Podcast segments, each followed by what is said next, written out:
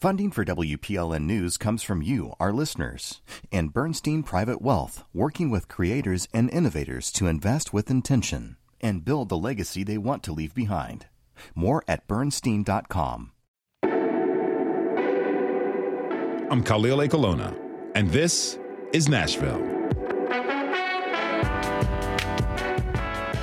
It's important for drivers everywhere to remember that we all share the road. Yes, you will be cut off at some point. Someone will be riding your bumper, sure.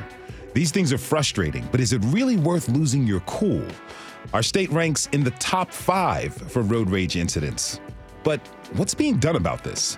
Why are things getting so overheated out on our highways and side streets? And how can we all learn to keep our emotions under control when we're behind the wheel? That's coming up later this hour.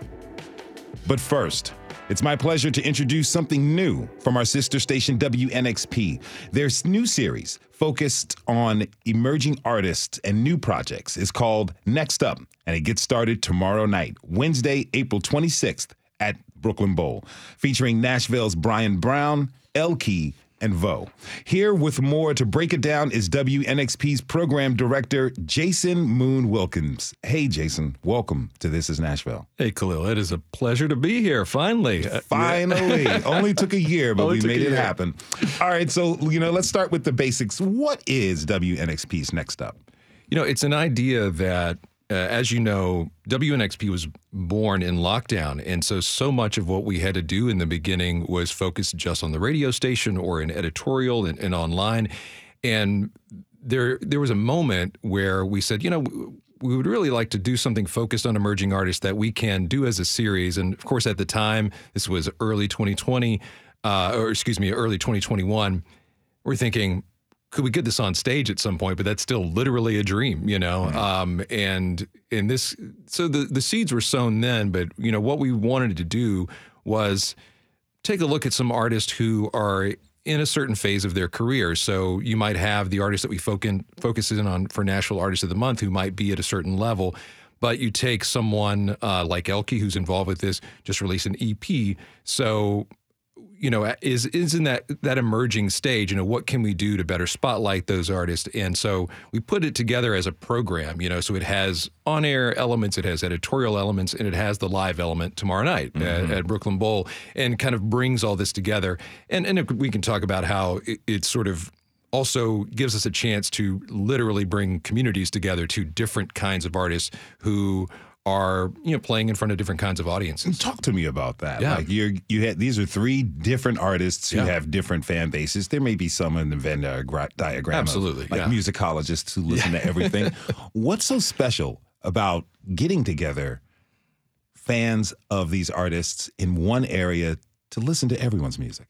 You know, I've been involved with so many different things over the years in Nashville, and my favorite things consistently have been, I mean, this dates back to you know the 90s is looking at okay yeah there is this group over here. And like you said there's a venn diagram of people who they're going to listen to punk and they're going to listen to hip hop and they're going to listen to you know avant-garde.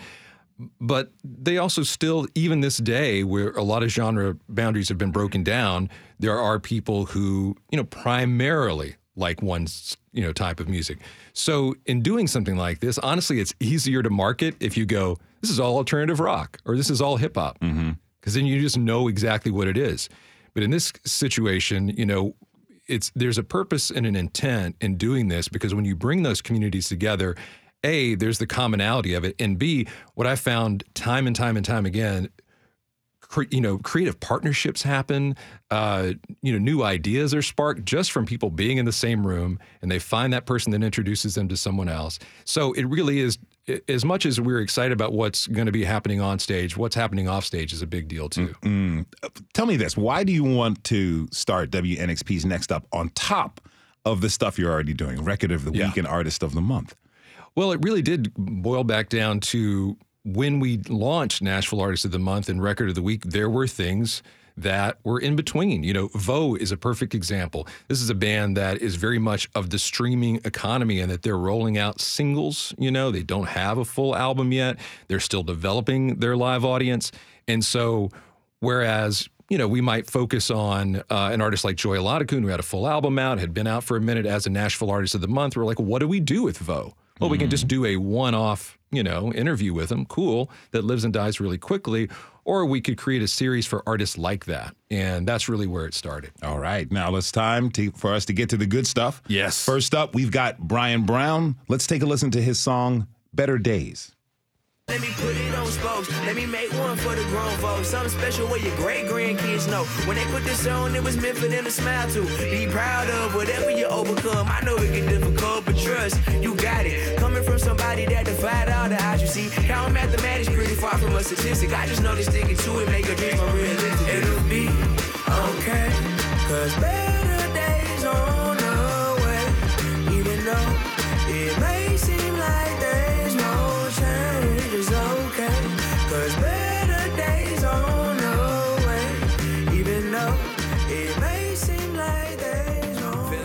You know, Khalil, we could spend a half an hour breaking down Brian Brown and uh, and what he means to the city. He is one of the first hip hop artists where I remember I was trying to do a story when I was still on the news side about about rappers who were really like engaging in the conversation around gentrification in Nashville. And not as many were as I kind of expected, you know. And uh, but Brian Brown was someone who, because of his perspective of having grown up here, he's he's you know the rare native, and then he moved away to Chattanooga and Atlanta, and he came back, and it gave him this perspective. And he wrote about this in a 2020 record that's amazing called Journey, a song called A Cashville Story. And then recently, you know, he's really started to develop uh, a more of a national profile. He did this great EP that has a, a, a rap on it called NBA Jam that Pitchfork loved. And so he's getting that recognition and finally getting out and doing more performances. But that song right there, like that to me is it, it I remember listening to you break down some Nashville hip hop history recently. Mm-hmm. You know, some great folks on the air about this. And that to me is a bit of a blueprint on what a Nashville sound could be moving forward because there's the musicality to it. There's all these elements that are available, you know, in Nashville that he really incorporates into his sound. Love Brian Brown. I'm telling you, the weather has to catch up to that Oh, that song goodness. right there because that's sunshine and good times all day long. All right, so we're gonna move on to the band called Vo. Yeah. They they opened up for Wet Leg at WNXP's birthday party show a few months ago. Let's take a listen to their song "Moonlight Sugar."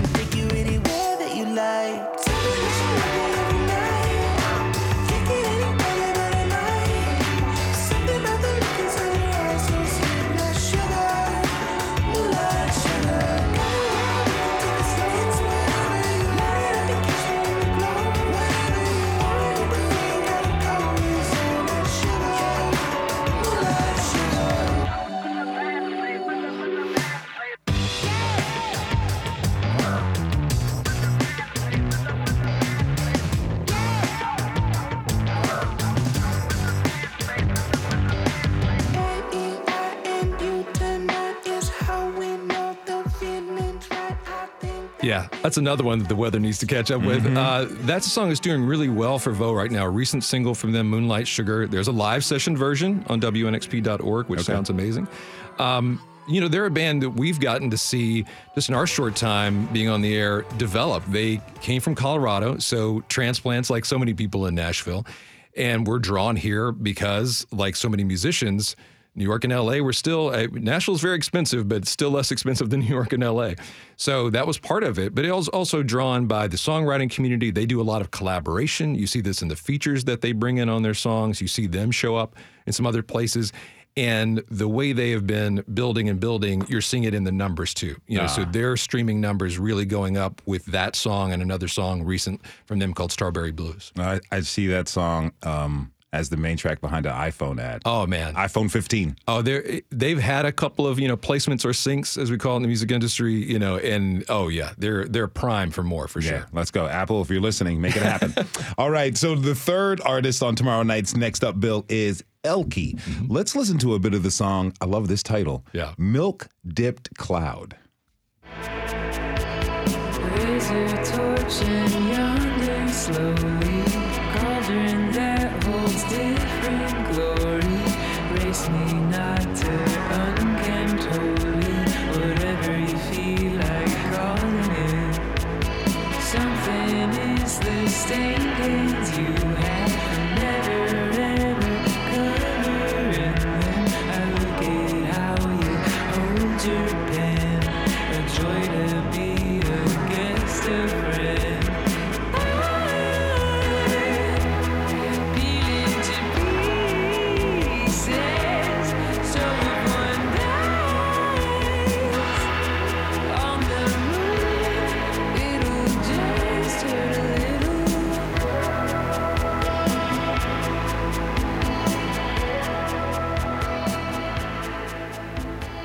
I think you can hear that in the music there, Khalil, where Elke is someone who, on record and live, has a sense of drama about what she's doing in her performance. Uh, a recent show that was completely packed out, sold out, the Blue Room at Third Man Records.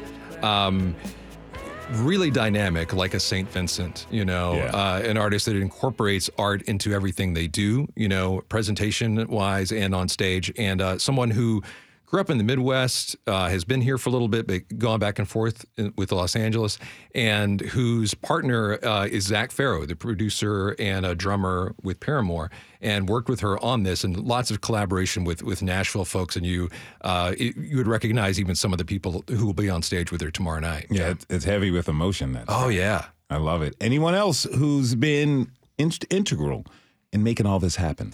Oh yeah. If I, if I got out of here without mentioning Emily Young, we would all be in trouble. Uh, That's true. Emily Young, who is events director for WNXP, um, is crucial in making this happen. Uh, this was something, like I said, we had as an idea, but it would not have come to life if it wasn't for the impetus of Brooklyn Bowl talking to us about this and saying, "Hey, you know, we've got an idea as well. Maybe we pair together." And Emily Young really making it happen.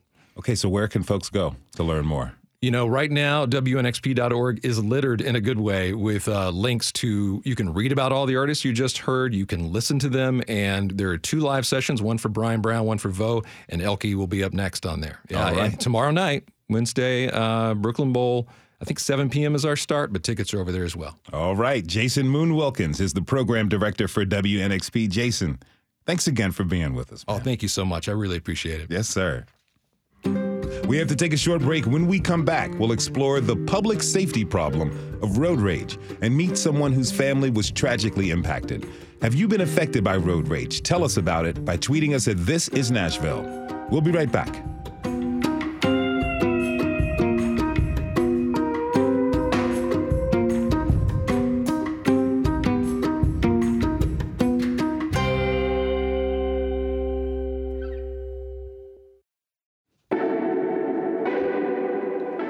Khalil Ekulona, and this is Nashville.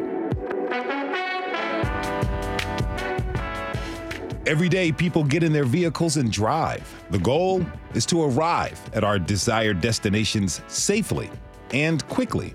In our rush to get from point A to point B, we sometimes view anyone who gets in front of us or slows us down as an obstacle. Frustration leads to anger and sometimes escalates to road rage. That's when people take out their frustrations on their fellow, fellow motorists, and it can be really dangerous. Add guns to the mix, and it can be deadly. My next guest understands this. He lost his brother to road rage and has dedicated his life to solving this problem. Jason Sparks, welcome to This Is Nashville. Thanks for being here, man. Oh, thank you for having me. I really appreciate you guys. Really appreciate you being here. And you know, you lost your brother to a road rage incident, and let me express my condolences to you and your oh, family. Thank you. I, I appreciate it. Tell us about Chris. What was he like? Man, he was, uh, gosh, he was uh, my best friend. Um, he, he and I just, we were totally different, politics, everything. Um, we looked totally different.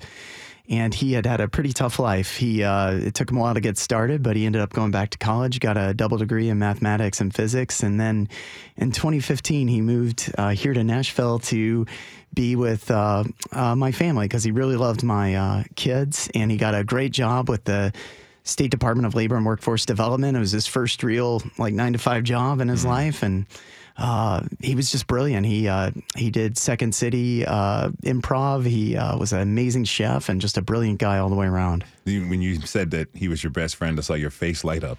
Do you have a favorite memory of him? Oh God, there's so many of them. Um, he, uh, he, I, I can't even begin to tell you. He, he and I had so many inside jokes. He was just so brilliant. Uh, we we chatted constantly. I mean, like our we just had this constant feed going during the day of us messaging things back and forth with each other. But yeah, Mm, Now, in, in 2016, 16, things changed for your family. yeah. Um, actually, so he worked very close to here, up in Metro Center, and he lived up in the Nations. And right around the corner from here, he went home during his lunch break to walk his rescue dog Dawson.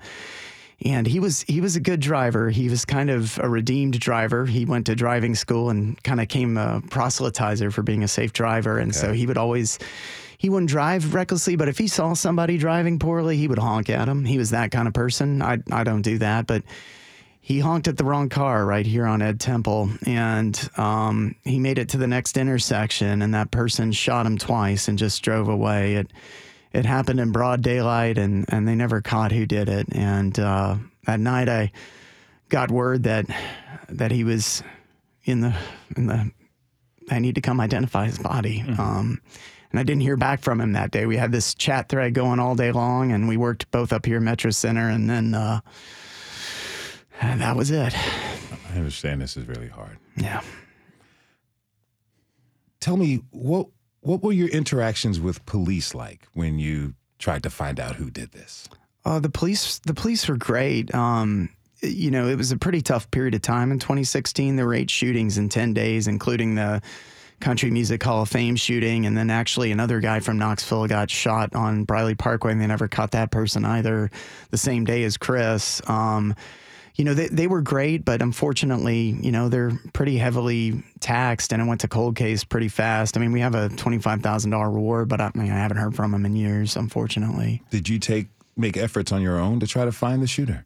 Yes, yes. I mean, we we did lots of news appearances. We put a huge reward out there. Uh, just it was exhausting, and uh, it just kind of went to a cold trail. It stinks because we know it was a silver Impala with dark tinted windows, and that still haunts me to this day. You know, every time I see somebody honk at me or driving around, I mean, I I just wonder, you know, is that the same car that could do that and just drive off? I, I'd like to introduce my next guest. Lieutenant Bill Miller is with the Tennessee Highway Patrol, and he joins us now. Lieutenant Miller, thanks for being here today. Thank you so much for having me. And and Jason, I'm, I'm so sorry. Uh, that that story is uh, that's heartbreaking to me, and I'm I'm deeply sorry for your loss. Thank you, Lieutenant Miller. Let me ask you, Lieutenant Miller, how much of a problem is road our our road rage incidents statewide? It's a very significant problem that we're experiencing statewide, and it's something that um, is very close to what Jason just described in his personal situation. When you're driving down the road, you have no idea who's in that car behind you, in front of you, beside you, anywhere around you while you're sharing the roadway. We don't know what that driver has done or has gone through. So, um, one thing we, we really stress is to try not to engage yourself into that driver's world. Unfortunately, like Jason's brother blew the horn, that could be such a minute moment, minute incident to Jason's brother, but to that person, it could be the unfortunately the the trigger that triggers them to where a rational minded person would not go, as it did with this person who pulled a gun and shot his brother just by blowing the horn. Hmm. But we don't know what's going on in that person's world. Were, were they just did their family just divorce them, leave them?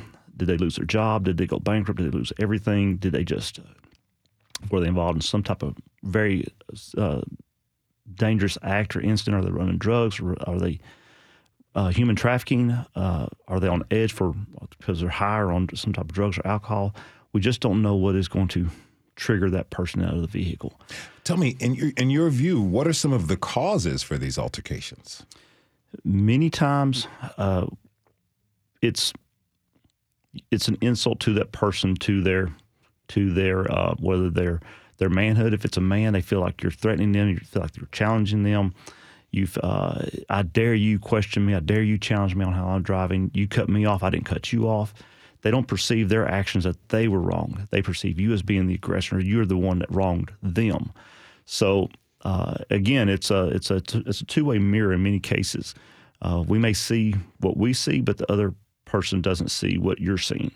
So um, it's really it's there's no rhyme and reason to it. There's a, there we can speculate on what causes road rage, but really it, it comes down to time in many cases. Uh, we don't allow ourselves enough time to reach our destinations where we're planning to go to. So therefore, we're, we're on edge. Where our anxiety is raised. Uh, we're worried about what the boss is going to say. We're worried about we're going to miss our children's sporting event or, or play at school, or whatever the case may be, simply because we did not allow ourselves enough time. So our anxiety level is high. Now you add in the mix of uh, traffic, and that raises your anxiety level even higher. And then you add into the mix of a, a person probably cutting you off when you're trying to get to your exit and you can't get over now because this car's cut you off. So there are so many again the word triggers that can that can the, ele- mm-hmm. the the situation keeps elevating and all of a sudden here is the it's the snapping point. If you're just tuning in, this is Nashville, and I'm your host, Khalil Ekulona. We're talking this hour with Lieutenant Bill Miller and Jason Sparks about road rage in our state. Join the conversation and tweet us at This Is Nashville, but not if you're driving right now. Now, Jason, after your brother was killed, you became an advocate for gun violence prevention. How did you get started in that work? Um, I think I had a, a wonderful lady. You've actually had her on the show, I think last week, Linda McFadyen Ketchum. Yes. Um, she just reached out to me and asked if if I would come talk to the legislature because there were some pretty terrible bills that were coming across, and if I would just tell my story and. You know, I, I really went into that hoping that I'd have a Mr. Smith goes to Washington moment and change hearts and minds. And I've kind of found over the years that's not the case, but I, I just, I'm never going to give up. How did they respond to your testimony when you were speaking to them at the state legislature? Oh, they look on their phones. They'd look away. They, you know, walk out of the room while you're trying to explain to them. Uh, I've seen them, unfortunately, do it to law enforcement officers at the highest levels in the state. It's it's really frustrating. Now, I'm I'm sure people like report incidents of road rage to law enforcement, but as we heard from Jason, you mentioned this earlier, but that doesn't always end up finding who the culprit is and who was involved. Lieutenant Miller, what changes, what challenges, moreover, does law enforcement face when responding to these types of calls? Well, in many cases, uh, not a sufficient witness, not having good enough testimony, or um, the three of us in a room here can can all witness the same event and give three different descriptions about what we just saw. So many cases that that's what we that's the situation we hit. Um, many cases, the incident that we're getting calls about, as quick as the the calls come in, the situation either uh, takes care of itself, and the drivers thankfully choose to go separate ways, um, or it's handled unfortunately in another manner, and we're too late. But since um, 2018 till right now, till 2023 year to date, there's been four, or excuse me, 40 fatalities involving road rage in Tennessee, and that's that's extremely way too many. But there has been a total of 4,270 investigations just by the Highway Patrol during that same time period, and that's just our agency's numbers, not the numbers of other agencies. So, one cha- you know challenges is um, is us being able to get there fast enough, and we're very thankful that Governor Lee has approved new trooper positions in our current budget. So we're getting additional troopers on top of our current force numbers. So with that being said, we'll be able to put more troopers out onto the roadways, and and that's because motorists pretty much know where and when times a day law enforcement can is going to be patrolling. If if it's a, a highway patrol, they know that that trooper is going to be on interstates. And if there's not a trooper on the interstate during this time frame, or they don't see a trooper too very frequently on this stretch of interstate, then it almost gives them a green light in their mind to hmm. to act as the way they are. So that's a huge challenge is the is the workforce numbers, the, the amount of troopers that we need. But we are addressing that, and, and thankfully there's help coming with that. Now, you know, on in 2013, then Governor Bill Haslam signed the so-called guns and trunks law. This allowed handgun carry permit holders to lawfully store firearms and ammunition in their personal vehicles, which means a lot of people have guns in their cars when they're on the road. Jason, what do you make of this situation? I mean, it's gotten us to where we have over the last 10 years. You know, we're one of the worst states in the country, and we can say road rage. I call it road murder. I mean, I think road rage trivializes it, but um, it's the reason we lead the country in firearms getting stolen out of guns, or why, you know, our airport has some of the highest numbers of people walking through metal detectors bringing their guns in there. And this is this problem was created by us. It didn't exist ten years ago, um, and the statistics are that states with permitless carry are three times more likely to have road rage incidents than the states that don't. And you know, we've created this environment and we can we can take it back from that. I mean, it puts law enforcement officers at much higher risks too, you know. I mean, it's it's a it's a tough environment. And but we created it, right? It didn't come out of a vacuum. We we've taken away all these limits. It's created the environment that we're in now. Now, Lieutenant Miller, you're on the road a lot from your your work. What are you observing when you're out there? Well, it's different. If I'm in a marked unit, when I, when I say marked unit, if I'm in a, a black and cream traditional Tennessee State Trooper patrol vehicle, traffic behaves much differently, more uh, more mannerized, more behaved, more in in line with the rules of the road. Um, if I'm in my black Explorer unmarked, it's totally different. It's wide open. It's it's almost like it's uh, the wild wild west. So um, it's all about driver um, and individual responsibility and ownership. Um, I hate to say, it, uh, you know, I, I can't, I cannot put a political tag on what the problem is. Individuals make the choice to speed. Individuals make the choice to pull a weapon and fire a weapon in, in uh, just indiscriminately at a, a unknown vehicle, and that's where we have to we have to change mindset. We have to change how we as a nation, as a state, as a city, as a community, how we observe and interact and relate to people. It's a true public safety issue. Absolutely. Question for you Have you ever been involved in a road rage incident yourself? Oh, absolutely. And I think if we're all honest, uh, I, I may have been the reason uh, when I was a younger person. I may have been the reason why the road rage incident happened. Well, t- can you tell me about it? Oh, just industry. I mean, not knowing. I mean, as we're younger, was I speeding? Was I a hot shot driver? Was uh, was I thinking I was a better driver than everyone else on the roadway? I, I probably was. So my point is, is that we can point fingers and say that it's this person's fault for the road rage incident. It could have been, but were we also contributing something to that incident? As a so, there's. I'm not saying every driver is at fault, but I'm just saying that if we all operate under the rules of the roadway, give ample space to the vehicle in front of us, so that a vehicle can merge in between us in an emergency situation, that de-escalates that incident from being now uh, where you feel like you've been cut off, and now you you're aggressive towards that vehicle in front of you. So we all can take some type of precautionary measures as drivers to to eliminate the possibility of a road rage incident taking place. And a road rage incident doesn't always include violence. It does include property damage. And with my stats here, some of the, the, the images that I have or numbers I have statistic wise, out of that 4,270 numbers of uh, total investigations we have, 3,179 were property damage. So that's where vehicles have crashed into one another. So obviously, we take those reports, take those crash reports, take the statements. But I have been involved in road rage incidents. I have. And the number one thing that I tell everyone, the same as I do, is I back off. I de escalate it.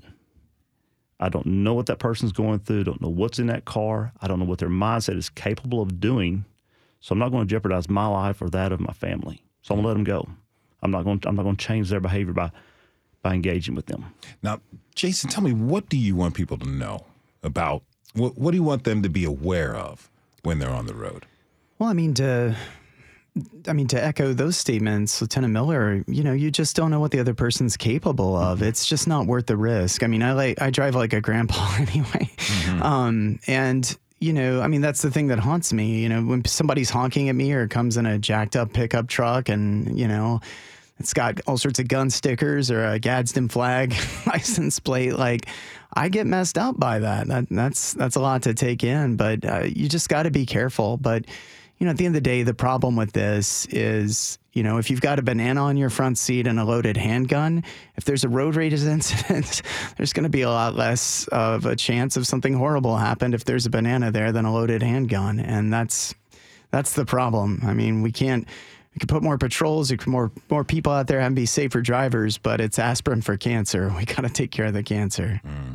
Lieutenant Miller, how can the how can community education help to potentially reduce the possibilities of road rage incident, incidents? education and engagement. uh, with our communities, especially our younger people. Uh, they are our future, and as as they learn and as they develop, as they grow, and as they become adults, that's as they translate translate their their raising and their their beliefs to their children and to, to the young people around them. So we had to start now. We had to start yesterday with, with educating our our younger people on respecting one another and how to engage in conversation and and to de-escalate from uh, situations that are very harmful and dangerous not only to themselves but to everyone else.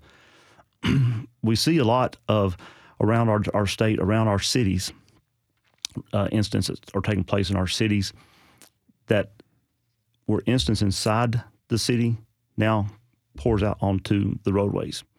So again, we have to work with our communities, educate our communities both in the rural areas, both in the metropolitan areas, and just communicate and learn to understand that we all share this great space and we all must be respectful to one another. You're an officer of the Highway Patrol, and you've just told us you've seen dri- motorists and drivers on their best behavior and on their worst behavior. What do you want the people to know? Myself, you, Jason, and everyone listening to this this broadcast, none of us are exempt. We all can be a victim of road rage. We all can be a victim of a drunk driver. We all can be a victim of a random shooting. If you see something taking place on the on the highway, please dial star eight four seven. That's star THP. It's free uh, from any cell phone provider, or dial nine one one. Alert law enforcement immediately because you are the best tool that we have.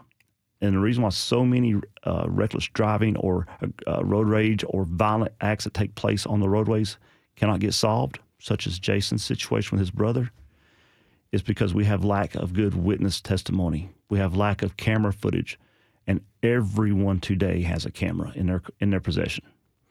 So you are our best tool. We can put a thousand more troopers on the roadway today, but we're not going to be everywhere that we need to be every single time. Whereas the public is there, someone is there. Be the best witness to that person who is the victim as you can be.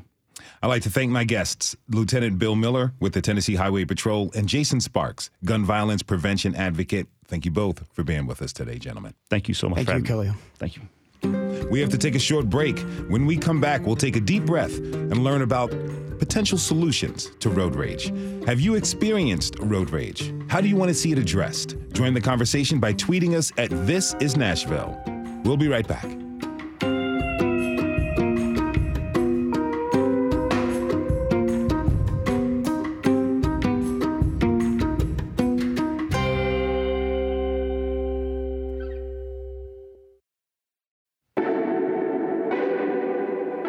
I'm Khalil Ekulona, and this is Nashville. Today, we've been discussing the dangers of road rage. Tennessee ranks in the top five for road rage altercations in the country. Before the break, we heard from a gun violence prevention advocate who lost his brother to a fatal road rage incident. And we spoke with an officer with the Tennessee Highway Patrol about how road rage can happen anywhere, anytime, to anyone. Now, let's explore some potential solutions to this public safety issue. For that, I'd like to introduce my next guests. James Clemmons is a behavioral health educator who runs Freedom from Anger LLC. He's joined by Bashir Gure, a driving instructor and truck, trucking company safety manager. Bashir also serves on the community advisory board for WPLN. James, Bashir, thank you so much for joining us. Thank you. Thank you for having us. Really appreciate it. Now, now, James, I think you know many of us would assume that the cause of road rage is in the name. Rage and anger are the primary factors to these situations. You teach people anger management tools. How do you go about assessing someone's anger issues? Uh, typically, when we do an assessment, we um, present different scenarios and have them talk about how they would normally respond to those different scenarios. Also, uh, we like to look at as far as like stress levels. You know what what's what's new going on in their life, anything else going on, and then we just kind of go from there. And then once we actually get into talking about the anger as we all know that's just the tip of the iceberg, and it's everything else that's, you know, the anger is what's being seen. It's all the un- underlying stuff that we really have to focus on to try to uh, get to the root of the anger. You have something you call the ABCs of anger management. Can, can you tell us what they are?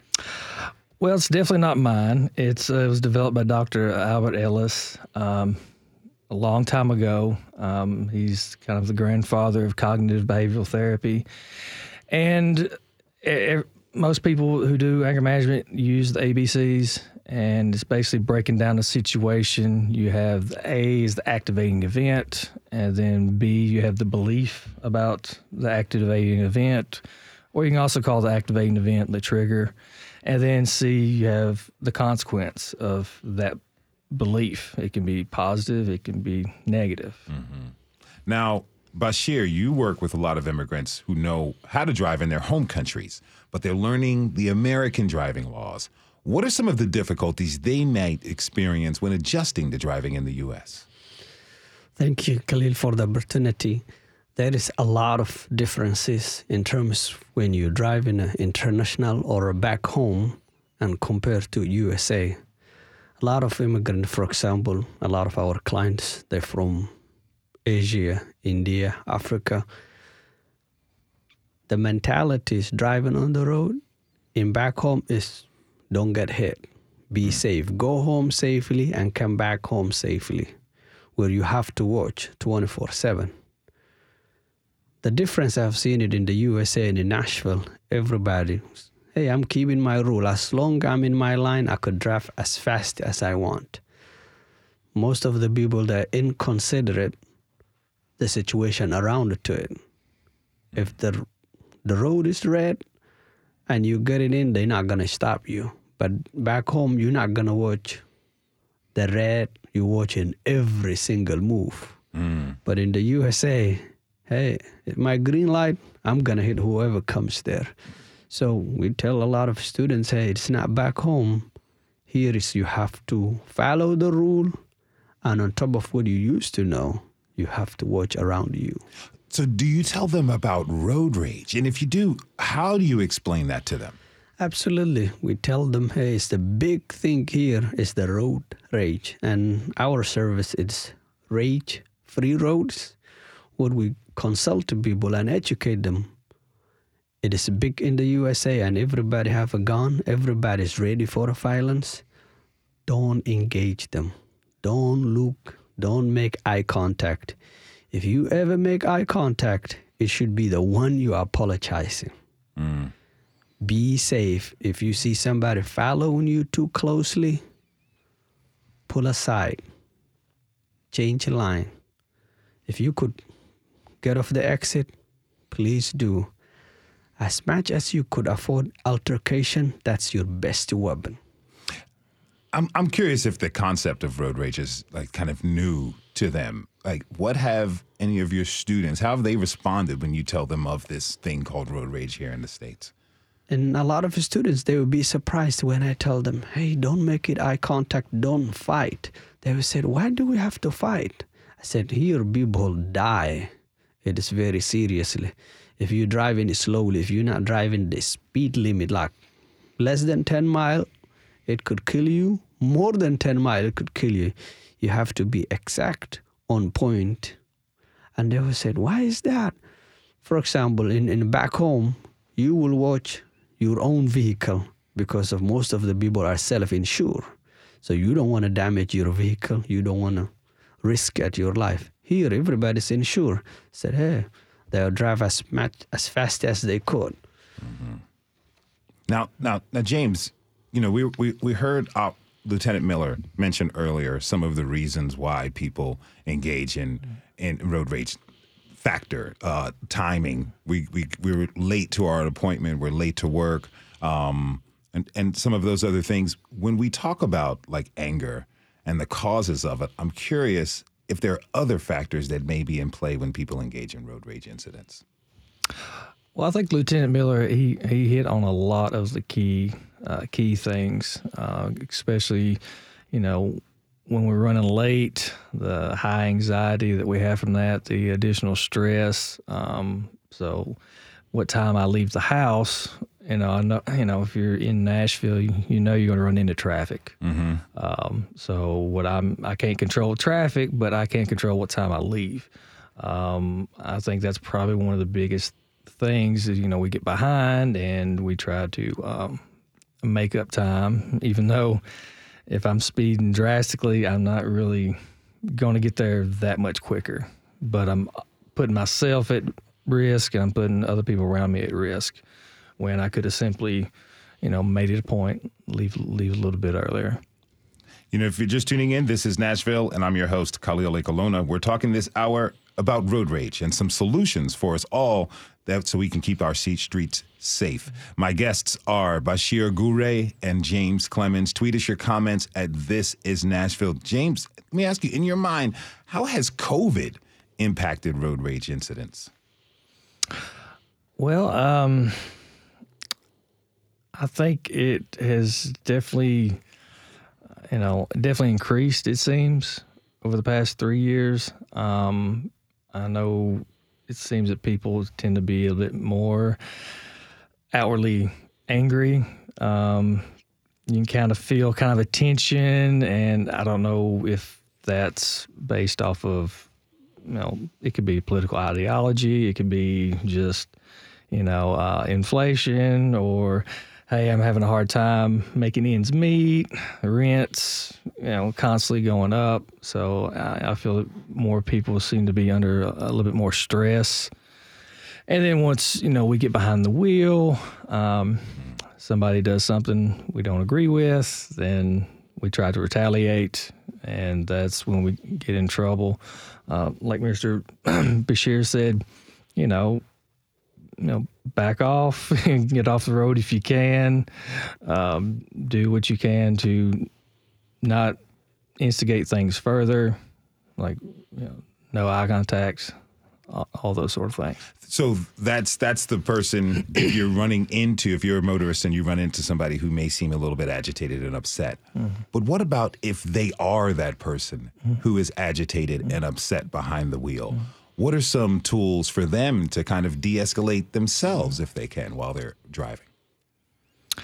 Well, uh, I'm always a big proponent of you know um, meditation, breathing exercises. You know, kind of hard to to meditate driving down the road, Yeah, but I can you can definitely do breathing exercises. Um, just what you're listening to on the radio. Um, I, you, you know, I could be listening to loud music, or I could be listening to a book on tape.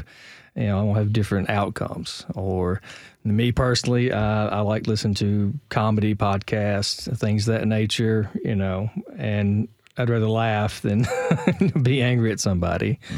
But a lot of it has to do with our, our, our expectations of other people. Uh, we tend to put other people a little bit higher um, on a pedestal. Like if I'm going down the road, I'm thinking that everybody's going to drive exactly the way I drive. That's not realistic. And reality is, there's some knuckleheads out there that don't drive that well. So, and I'm probably going to come in contact with them, allow allow them to be human, allow them to make mistakes. But what I do, that's that's on me. I have control over that. I have no control over um, how they choose to drive. Bashir, is that something that you remind your your students of? Like you're in control of how you drive. You can't be in control of everyone else. So it's best to drive safely. Explain. Yeah, and James hit a lot of uh, good points, and that's exactly what we teach. We tell them, hey, remember three R rage, free, road. You are in control. You are in control for your emotion. You are in control for your surrounding. Having that in mind when you started your vehicle, it changes whole a lot. As he said, take a deep breath. Tell her, hey, am I late? It's okay if I late five minutes, ten minutes. Give a benefit of doubt for people surrounding you. As he said, you never know what they're going through. So be in control. Follow distance. Don't follow too closely because of that could danger you. Mm-hmm. give a side when somebody entering the road. Even if five, ten vehicle get in front of you, you're not late. Like that's 30 second. It takes 30 second. We, I tell my students, 20 second could save you for your life. How? Like if aggressive driver coming in, that's 20 second it takes to pass like close to a mile. So practice those safe distance, mm-hmm. courtesy, giving benefit of doubt. You know, you, everyone, all of our guests said something that really struck out to me that stands out. You said, you never know what somebody else is going through. It Kind of feels like something we should apply, not just when we're behind the wheel, but like every day in life, right? Absolutely. It's okay. So, you know, how far can kindness go when people are driving? Bashir. Big time, big time, because of people are suffering, as James alluded, a lot of uh, mental illness, and you could make somebody's day by easily letting in in the road, by not honking at them, not agitating them, and if you see somebody struggling, help him out. S- mm.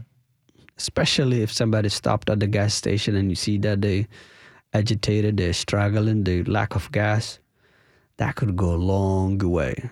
Be the kind be kind. And show them and smile a lot. Because if it like somebody looked at you passing you and if you smile to them that could be what they're looking for all day. Mm-hmm. And you could make their day instead agitated and angry face James, when you when you talk to the people you work with, um, there's this technique I believe you use called rational emotional behavioral therapy. W- What are what are some of the results like those and those tips that you give them? How do those folks how do they respond to that? Uh, they respond well. Um, it's usually brand new information for them because you know they uh, just a simple fact that if you tell them that uh, nobody can make you angry, only you can. You know, it, it kind of makes them kind of step back because you know what you choose to do and how you choose to act, and I have no control over that. But how I choose to r- respond or react. Uh, react is what we don't want to do. Responding, you know, I'm giving it some thought. Um, so just a simple thought like that, you know, it really makes them think. Okay, well, yeah, I mean, because what you choose to do, you know, has nothing to do with my belief about what you do. It goes back to those ABCs. You got the trigger, activating event. My beliefs about that event is going to determine my consequence, whether or not I'm happy or sad. Mm-hmm. so just something as simple as that concept, you know, it really takes them a little while to, to grasp that concept because we're so used to saying, well, you, well, they made me mad. No, they were just doing them, you know. so it's your perception. Is that, this it, this all sounds like you know the things we learned in kindergarten. Oh, yeah. Um, coming back to play in the real world. So James, you know what advice would you give anyone who is driving right now and listening to the show? I would say, you know, um, like Mr. Bashir said, you know, you know, try to be kind, um, because you know the old saying goes, you know, be kind because everyone's fighting a battle, everybody's fighting a war, and we do not know what the person in the car next to us is going through or what they're capable of, um, and unfortunately, a lot of people, you know, have weapons of all sorts, and you know we have to have to be careful. Bashir, thirty seconds left. What do you want the people to know? As Jamie said, be kind, relax, don't follow too closely, don't speed. You are in control. I want to thank you both for being here with us and thank you for offering us solutions. My guests were James Clemmons, behavioral health educator with Freedom from Anger LLC. He was joined by Bashir Gure, driving coach and safety manager. Again, thank you both for being here and offering these tips. Thank, you Thank you so for having much. us. Thanks for tuning in this hour. Tomorrow, the state legislature passed a bill abolishing community oversight boards like the one Nashville voters approved in 2018. We'll bring you a citizen Nashville to examine what's next. This is Nashville is a production of WPLN News and Nashville Public Radio. Listen back at thisisnashville.org or wherever you get your podcasts. Today's episode was produced by Magnolia McKay. Our senior producer is Steve Haruch. Our digital lead is Anna Gallegos Cannon. Michaela Elias is our technical director. Our executive producer is Andrea Tudhope. The masterminds behind our theme music are Larange and Namir Blade. Special thanks to Paige Flager. The conversation doesn't end here. Tweet us at This Is Nashville. Find us on Instagram and tell us what you want from our show by filling out our quick survey online. This is Nashville. I'm Khalil Ekulona. We'll see you tomorrow, everybody, and be good to each other on the roads.